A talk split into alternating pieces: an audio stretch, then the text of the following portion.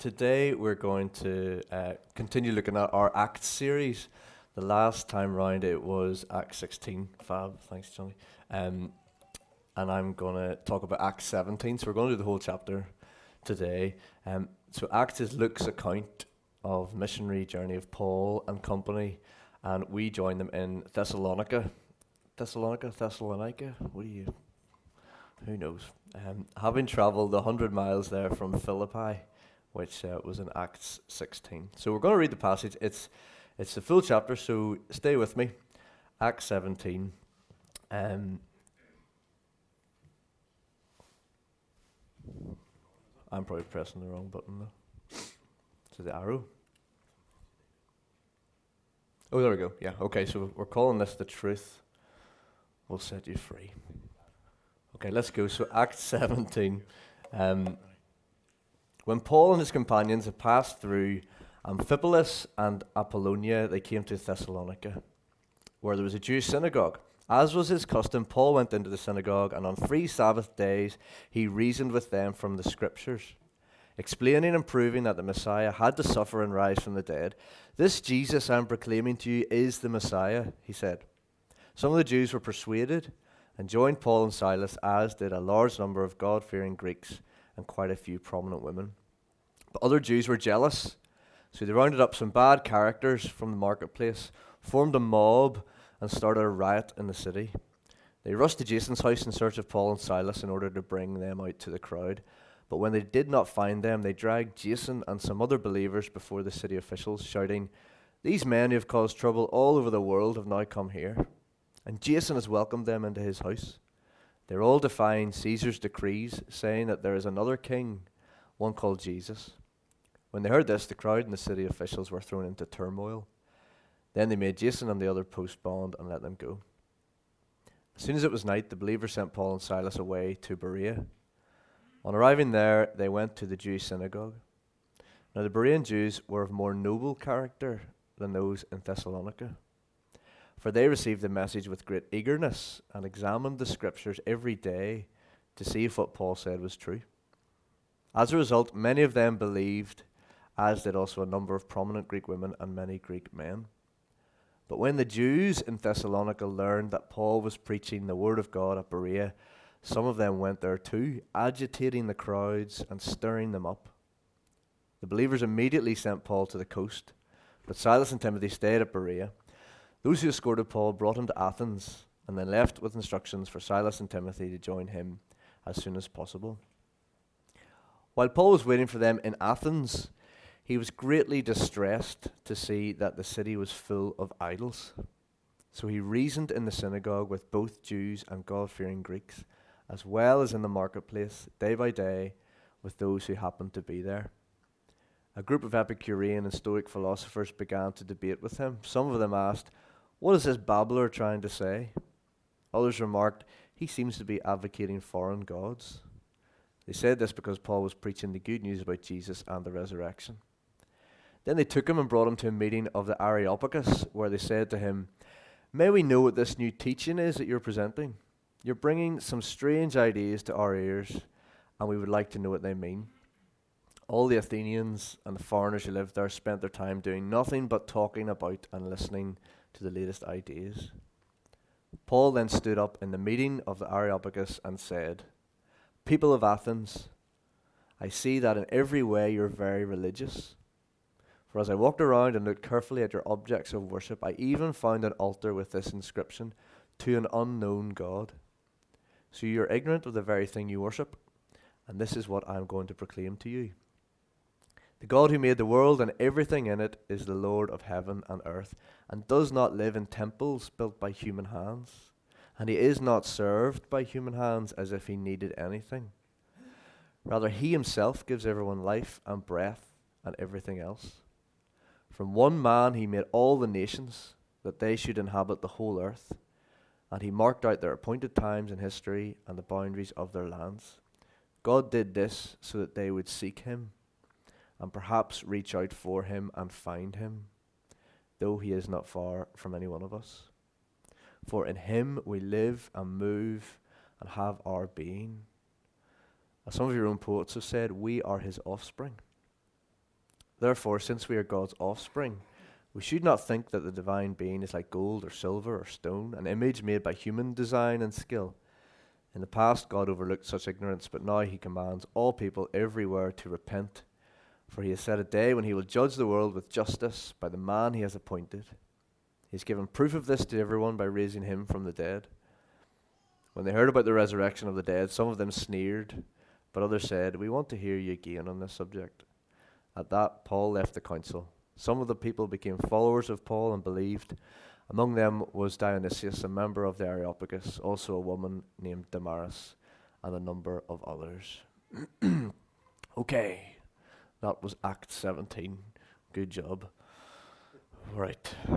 So, um, in preparing for this, I used a bit of uh, commentary uh, from a guy called John Stott. So, um, if any of the points are a little weird in this, it's probably the stuff that I put in, not the stuff from the commentary. Um, I think John John Stott's pretty pretty good on the old theology. Um, all right, so the first point. Uh, oh, sorry, I had those. I forgot I had those on the screen. Um, is this okay? People want to know the truth. Quick quiz question: What famous TV show from the nineties had the tagline, The truth is out there. Yes, X Files. Way too scary for anyone to watch, obviously. I wouldn't be anywhere near that. Um, but you got it. Okay, the truth is out there. Our human nature is to want to know the answers, isn't it? For example, we like to know how a story ends or who was the culprit, what the answer on the test was, how the magic was done, whether something's a scam or not, and most importantly, why are we here? I'm asking that myself right now. Why am I? Why am I here? Um, so the big questions. We want to know the answers to the big questions of life, don't we? And as I keep discovering, this only seems to get stronger the older that we get. People described in Acts are no different to us. There, we consistently see in this account that Paul's not preaching in a vacuum. He's not speaking to people who, who are uninterested in the big questions of life. In fact, everywhere he goes, People are willing to listen and are genuinely engaged in the pursuit of knowledge, in the pursuit of worship of a higher power, whether that be the synagogue, the market square, to an idol shrine, or this place to Areopagus. We want to know the truth and also who to ascribe greatness to. We love to worship and we've been made to worship, and it's clear from the passage that as Paul travels around all these different places, everywhere he goes, people are worshipping something, aren't they? In Thessalonica, Paul goes to the synagogue to preach about Christ being the Messiah, about his resurrection and what that means for Jews and for Gentiles alike. His main line of reasoning was to prove that the Christ of the Scriptures, who had to suffer and die, was actually this Jesus of recent history. That's what he was trying to lay out for those listeners. Interestingly, I don't know if you picked it up there, we see that the Jews in Thessalonica listened but the Jews in Berea were of more noble character. They examined the scriptures every day to see what Paul said was true. Um, you see, the Jews in Thessalonica went to the synagogue every Sabbath to hear the truth, uh, but the Jews in Berea went to the synagogue every day to hear the truth, and they weighed up what they heard in the scriptures. John Stott notes that ever since then, the adjective Berean implies someone who studies the scriptures with impartiality and care. I was thinking if I was a Jew back then, I'd hope I was a Berean Jew, one of more noble character, not one of the Thessalonian Jews, but there's no guarantees. Who knows, maybe there's a bit of rivalry between those two towns, a bit like between Ards and Bangor. but I'll let you make up your own mind as to which one is which there. But when Paul gets to Athens, we see that the men there did nothing but talk about and discuss the latest ideas. Athens as a city was described as Roman, the Roman Empire's intellectual metropolis. That sounds like a good life, doesn't it? Just standing around and chatting about what's new. Some of you maybe, maybe thinking that's what I do for a living, um, but maybe not. This was the ancient version of what we used to we used to use that term, the water cooler moment. Do you ever remember that? It's more 90s as well, where people would gather around the water cooler in the office to kind of talk about the latest thing. Or latest thing was on TV, but we've all got water bottles now, so it doesn't really happen. Um, but we could maybe call it like the the pizza moment or the, the coffee and biscuits moment or the car park moment here. You know, the fact is, the men of Athens were always hungry for news, for the latest thing, and that speaks of their desire for answers. They wanted to know the truth, just like the folk who attended the synagogues, and just like us on a Sunday morning as well. You know, we are hungry for that, for that too. When Paul was addressing the crowd in the Areopagus, the, well, the Areopagus was this place set, set in a hill where a lot of debate would go on, and um, there was kind of like a council, a council of men who would, would, see themselves as guardians of the city's morals and religion and education. Um, but when he was addressing them, he brands the people of Athens as very religious. Now, it was clear from all outward perspective that they were desperate for the truth. Their hearts were crying out in worship, but all their worship was going to the wrong place. Their city was submerged in idols, images everywhere, including Athena, Apollo, Jupiter, the Greek pantheon, the gods of Olympus, all made from stone, brass, gold, silver, works of art fashioned by the finest Greek sculptors. Paul literally saw a city that was smothered by idols. The religion was quite oppressive, but their interest and their worship was directed at ideas and constructions that could never satisfy them. Paul says in verse 23 For as I walked around and looked carefully at your objects of worship, I even found an altar with this inscription to an unknown God. So you're ignorant of the very thing you worship, and this is what I'm going to proclaim to you. He didn't mean that they were worshipping God all along, just under a different name, but rather he meant that they had an inbuilt desire to worship. And by creating an altar to an unknown God, they were reaching out reaching out for him, a bit like someone scrambling around in a dark room for a handle that they knew was there somewhere. So, just to recap that first point, Acts 17 tells us people want to know the truth, and often they received it. In Thessalonica, verse 4 says, Some of the Jews were persuaded and joined Paul and Silas, as did a large number of God fearing Greeks and quite a few prominent women. In Berea, verse 12 says, As a result, many of them believed, as did also a number of prominent Greek women many Greek men. And in Athens, verse 34 says, Some of the people became followers of Paul and believed. However, some people didn't like what they heard, which leads us on to the next point. People don't want to know the truth. So it may be a bit weird, that title, maybe a bit contradictory, but where we tend to want to know the truth, we also tend not to like it sometimes. So you see, even though our hearts crave the truth, we're also battling our sinful and selfish natures. So sometimes our hearts actually don't really want to know the truth. You can't handle the truth. Where's that from? That's a movie. Yes, get in there. Okay. Um, so sometimes the truth hurts, or the truth means hard work, or it could be a call to step into something greater that is maybe a bit too difficult. Sometimes we, or some people, would just rather live without that knowledge of the truth. As that might be easier, maybe more comfortable. What's that saying? Ignorance is bliss. So the reason Paul had to travel 50 miles from Berea to, uh, sorry, 50 miles to Berea from Thessalonica was because he was run out of town by people who didn't like the truth after all. And we've seen that a few times in Acts so far, haven't we? Paul attacked by people jealous of his success and maybe reticent to assess and listen to a different type of news, maybe reticent to some to listen to something life giving, but that is different to what they've been used to.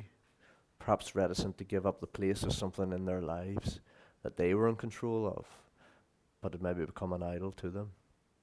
The Jews that were jealous refused to believe in what the kind of truth Paul was selling and seemed to prefer their perhaps easier tradition, happy with their place in life, not keen for any disruption. And I kind of ask myself, you know, how often am I like that whenever I hear something a bit uncomfortable?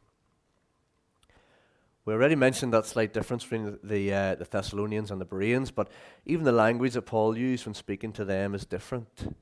Perhaps reflects the receptivity of their hearts, you know, how ready they were to to listen. In Thessalonica, Paul reasoned, explained, proved, proclaimed, and persuaded, while in Berea, the Jews eagerly received the message and diligently examined the scriptures, showing more of an acceptance.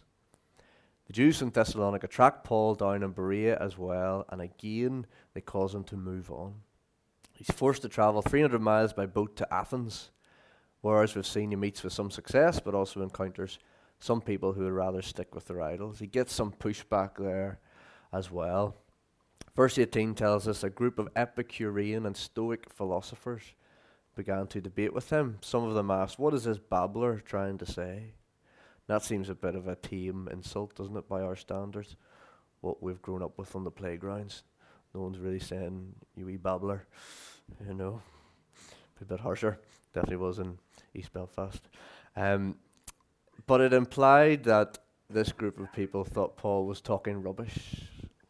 John Stott writes that it was characteristic of Epicureans, just to let you know who these people I didn't really know who, who they were. It's characteristic of Epicureans to emphasize chance, escape, the enjoyment of pleasure.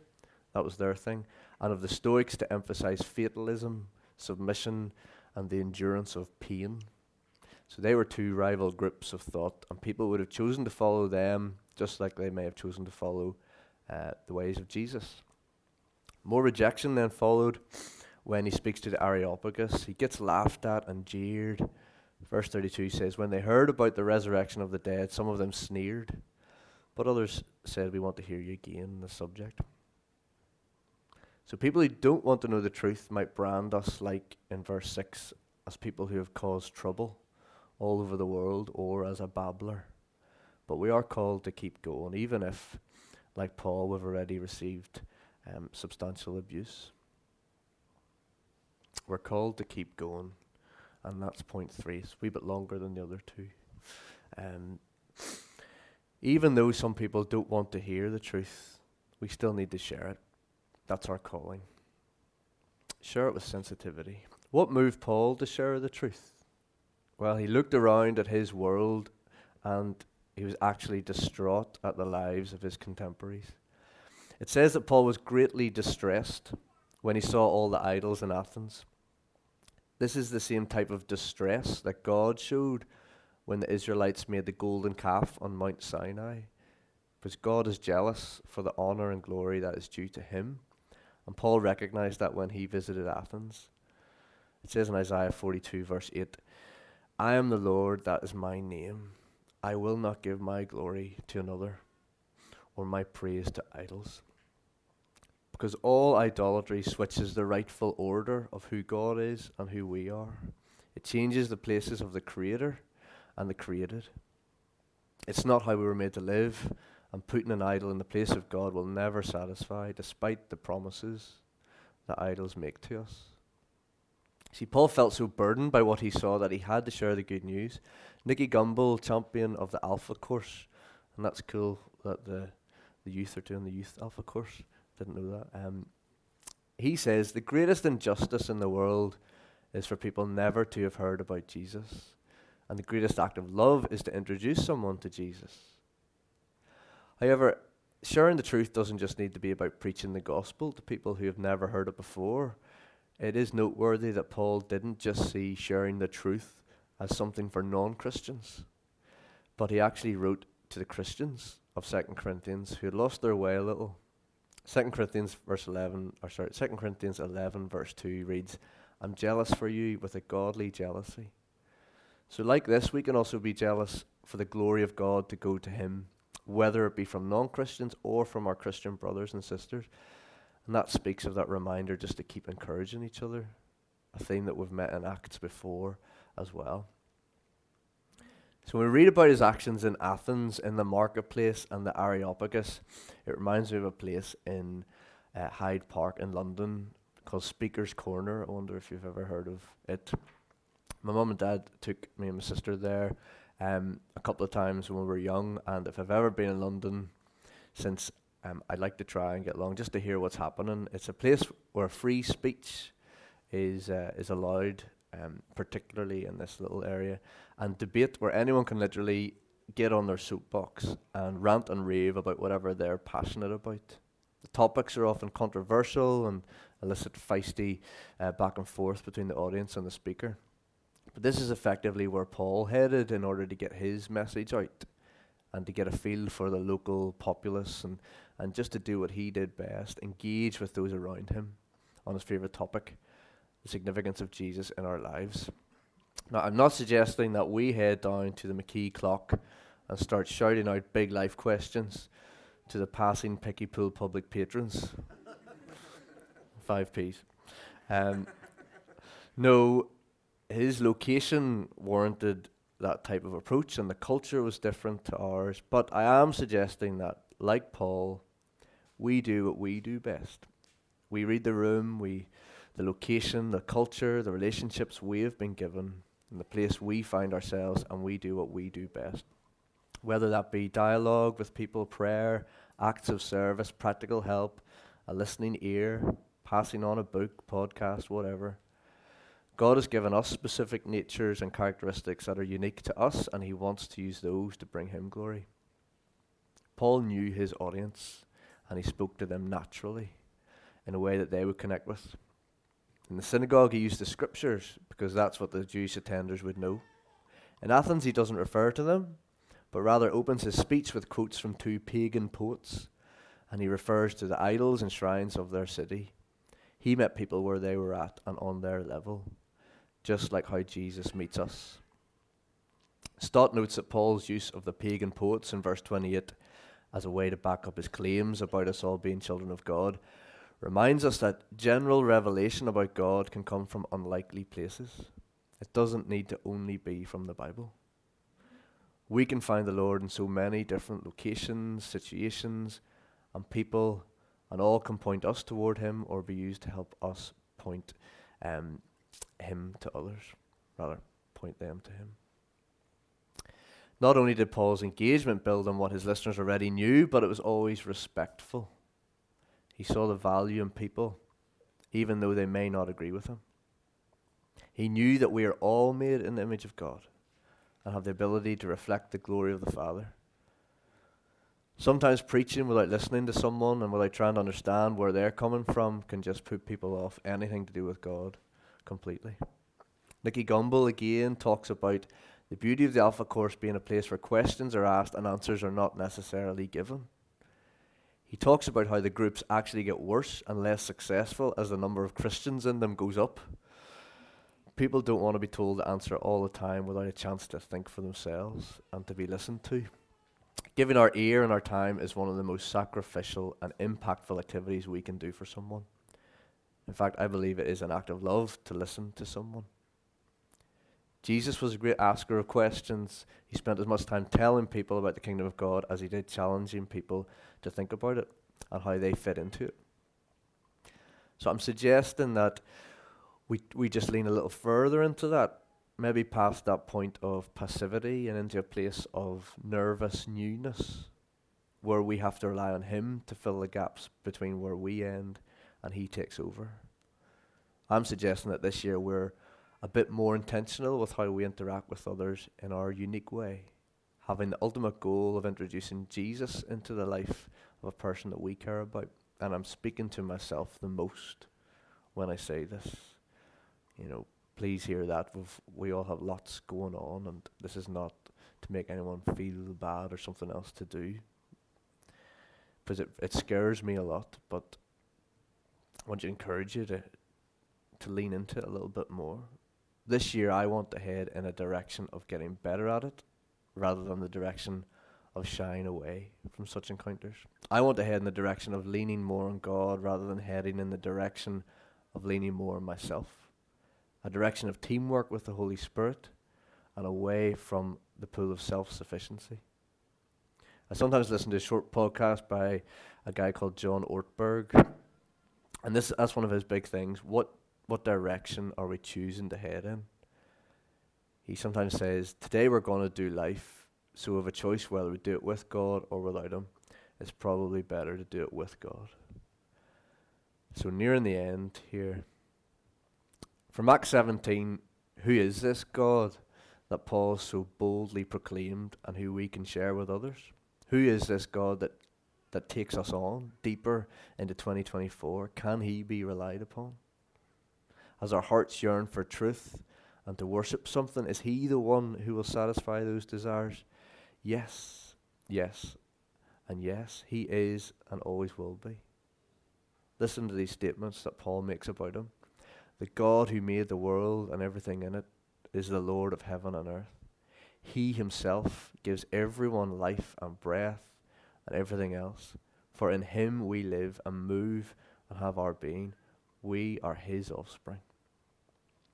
This is the summary of who Paul proclaims God to be. This is the truth. God is creator, sustainer, ruler, father, and judge.